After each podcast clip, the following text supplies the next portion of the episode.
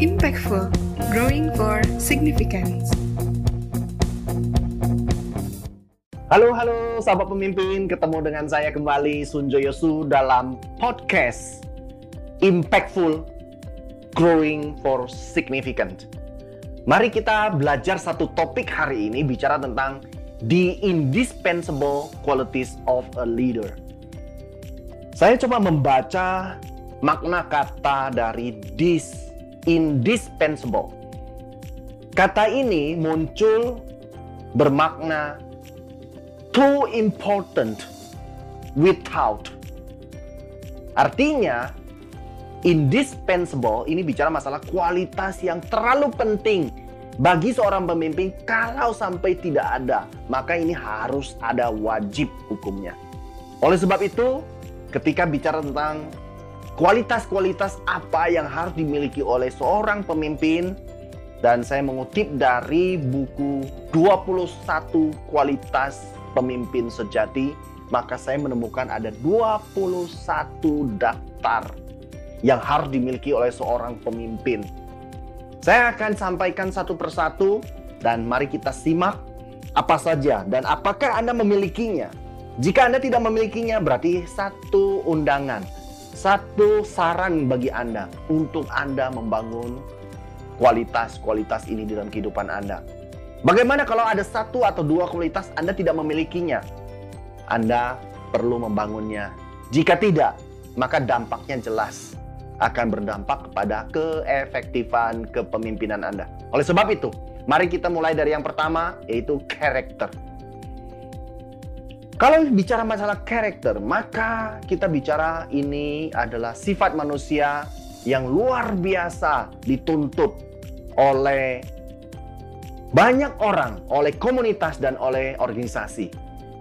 Mereka semua ingin mendapatkan orang-orang yang punya kualitas bagus, apalagi pemimpin. Tentu Anda sebagai seorang pemimpin dibutuhkan pemimpin yang berkarakter TOP BGT. Top banget. Yang kedua, bicara masalah komitmen.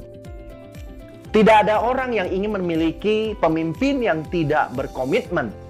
Semua orang mengharapkan pemimpinnya adalah pemimpin yang memiliki komitmen tingkat ninja, tingkat dalam tanda kutip tingkat dewa. Artinya apa yang dia nyatakan harus dia lakukan. Yang berikutnya adalah bicara masalah karisma. Karisma sendiri adalah kata yang sangat seksi yaitu bermakna gift. Artinya karunia. Orang-orang yang memiliki bakat, orang-orang yang memiliki karunia-karunia itu disebut dengan karisma. Nah, karisma ini lebih cenderung berbicara tentang konteksnya adalah kemampuan seorang pemimpin untuk memikat. Dan hal ini sangat menarik untuk kita semua kalau seorang pemimpin memiliki daya tarik itu sangat menolong dia untuk bisa mendapatkan perhatian dan mendapatkan dukungan dari orang-orang sekitarnya. Namun yang jadi persoalan, karisma ini tidak pernah cukup. Karisma ini adalah awal. Itu sebab kita membahas lebih awal adalah bicara masalah karakter dan komitmen.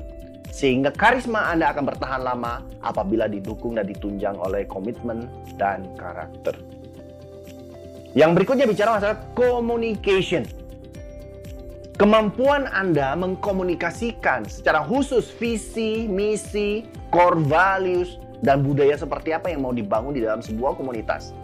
Ini adalah kunci untuk bisa membangun satu kebesaran sebuah tim dan sebuah komunitas serta sebuah organisasi bisnis. Tidak mengherankan, banyak sekali orang mensyaratkan seorang pemimpin harus memiliki kemampuan komunikasi yang tinggi dan komunikasi berujung kepada connecting. Yang berikutnya adalah competence. Kalau kita bicara masalah competence, setidaknya terdiri atas tiga setidaknya, yaitu knowledge, bicara skill, bicara masalah attitude, ada tiga. Saya ingin tambahkan satu, yaitu other characteristics. Contohnya adalah experience dan sebagainya. Seorang pemimpin, dia harus menonjol di bidang-bidang keahlian dan kekuatannya. Sehingga dia layak untuk memimpin secara masif terhadap kelompoknya, tentu dia bisa menjadi mentor dan menjadi coach karena dia memiliki keunggulan tersendiri. Yang berikutnya adalah courage. Courage ini adalah bicara tentang keberanian. Keberanian di dalam mengambil keputusan, keberanian untuk melangkah keluar dari zona nyaman, keberanian juga untuk tampil di depan ketika orang-orang di sekitarnya mengalami tekanan yang begitu besar. Dan kita membutuhkan pemimpin yang berani. Berani bukan konyol, tapi berani memang karena berisi. Itu sebab didasari oleh kompeten sebelumnya. Maka keberanian itu akan menjadi keberanian yang solid. Yang ketujuh bicara masalah discernment. Discernment ini bicara masalah kecermatan, teliti. Karena untuk menjadi seorang pemimpin harus juga bisa melihat jauh ke depan, tentu. Tetapi jangan lupa juga harus sangat cermat, mempersiapkan data dan fakta, kemudian melakukan audit yang bagus. Jika tidak, maka Anda tidak bisa melihat dengan jelas apa yang sedang Anda lakukan, termasuk ukuran-ukuran yang Anda gunakan untuk membuat standar di dalam pekerjaan, dalam perjalanan kepemimpinan Anda. Yang berikutnya adalah fokus. Seorang pemimpin harus punya fokus. Banyak pemimpin memiliki mainan yang begitu banyak sehingga dia lupa untuk fokus.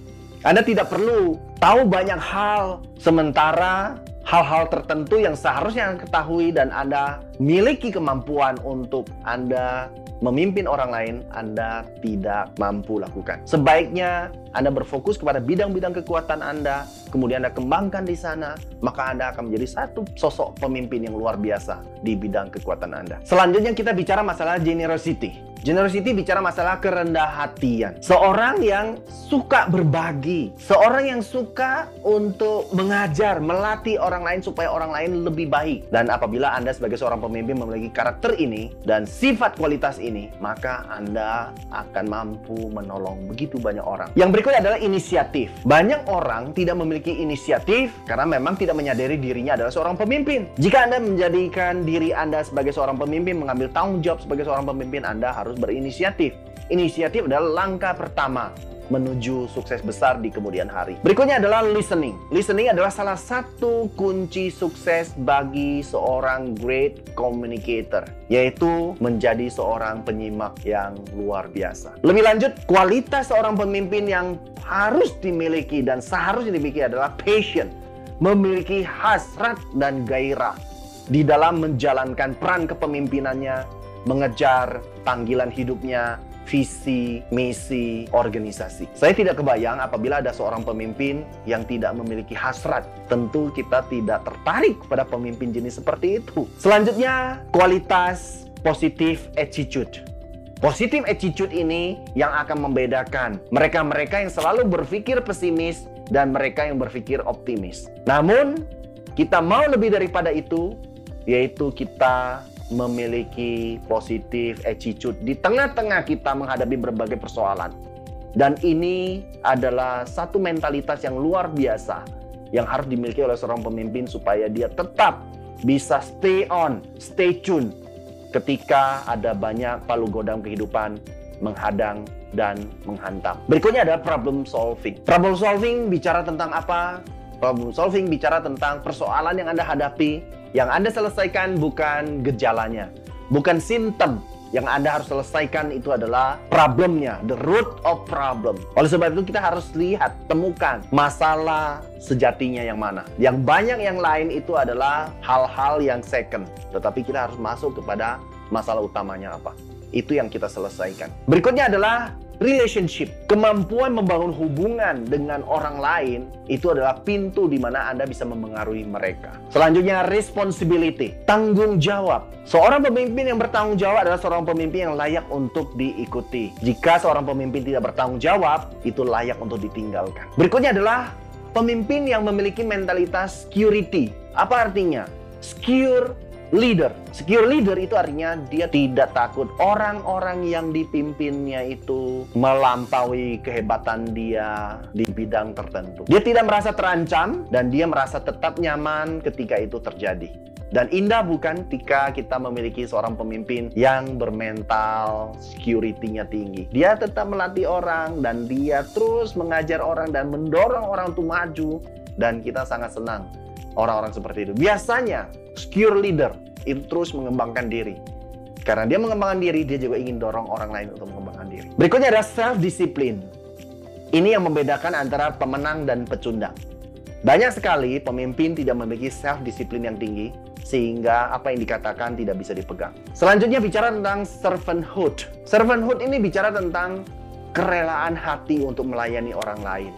Servant and leader. Apa relevansinya? Kalau kita mengintip sedikit tentang konsep servant leader, maka kita tahu bahwa leader is servant. Artinya, semua pemimpin adalah pelayan dan kita bisa sama-sama melayani. Yang kita layani adalah misi dan visi organisasi. Untuk mencapai itu, maka sering kali dituntut harus melayani stakeholders, karyawan pribadi di dalam sebuah komunitas, kemudian ada juga clients kita dan bisnis partner kita.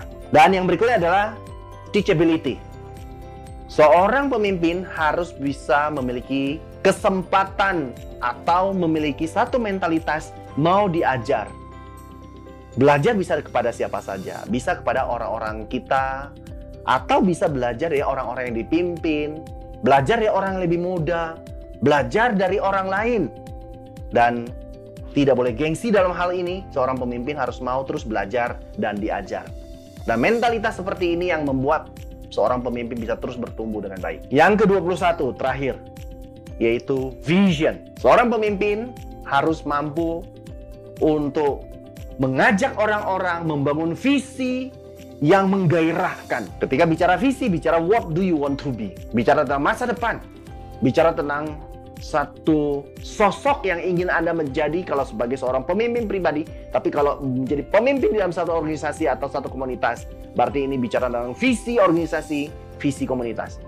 Dan Anda harus memiliki kualitas ini semua. Jika Anda memiliki ini semua, maka Anda akan menjadi pemimpin yang luar biasa. Apabila Anda tidak memiliki beberapa di antaranya, Anda tahu ada konsekuensinya. Silakan Anda bisa menjalankan peran kepemimpinan Anda dan jalankan fungsi kepemimpinan Anda dengan 21 kualitas yang tak dapat dielakkan Anda sebagai seorang pemimpin apabila Anda ingin menjadi pemimpin hebat. Pada bagian akhir ini saya ingin menutup dengan satu quote yang disampaikan oleh John C. Maxwell. John katakan bahwa people don't want to be managed, they want to be led. Gunakanlah kepemimpinan untuk orang dan jangan menggunakan tools manajemen untuk orang. Manajemen untuk things, kepemimpinan untuk people. Terima kasih Anda telah menyimak podcast kita hari ini impactful growing for significant. Tetap nantikan saya dalam episode-episode lain dan mari kita menjadi seorang pemimpin sejati dan kita mengubah hidup orang banyak.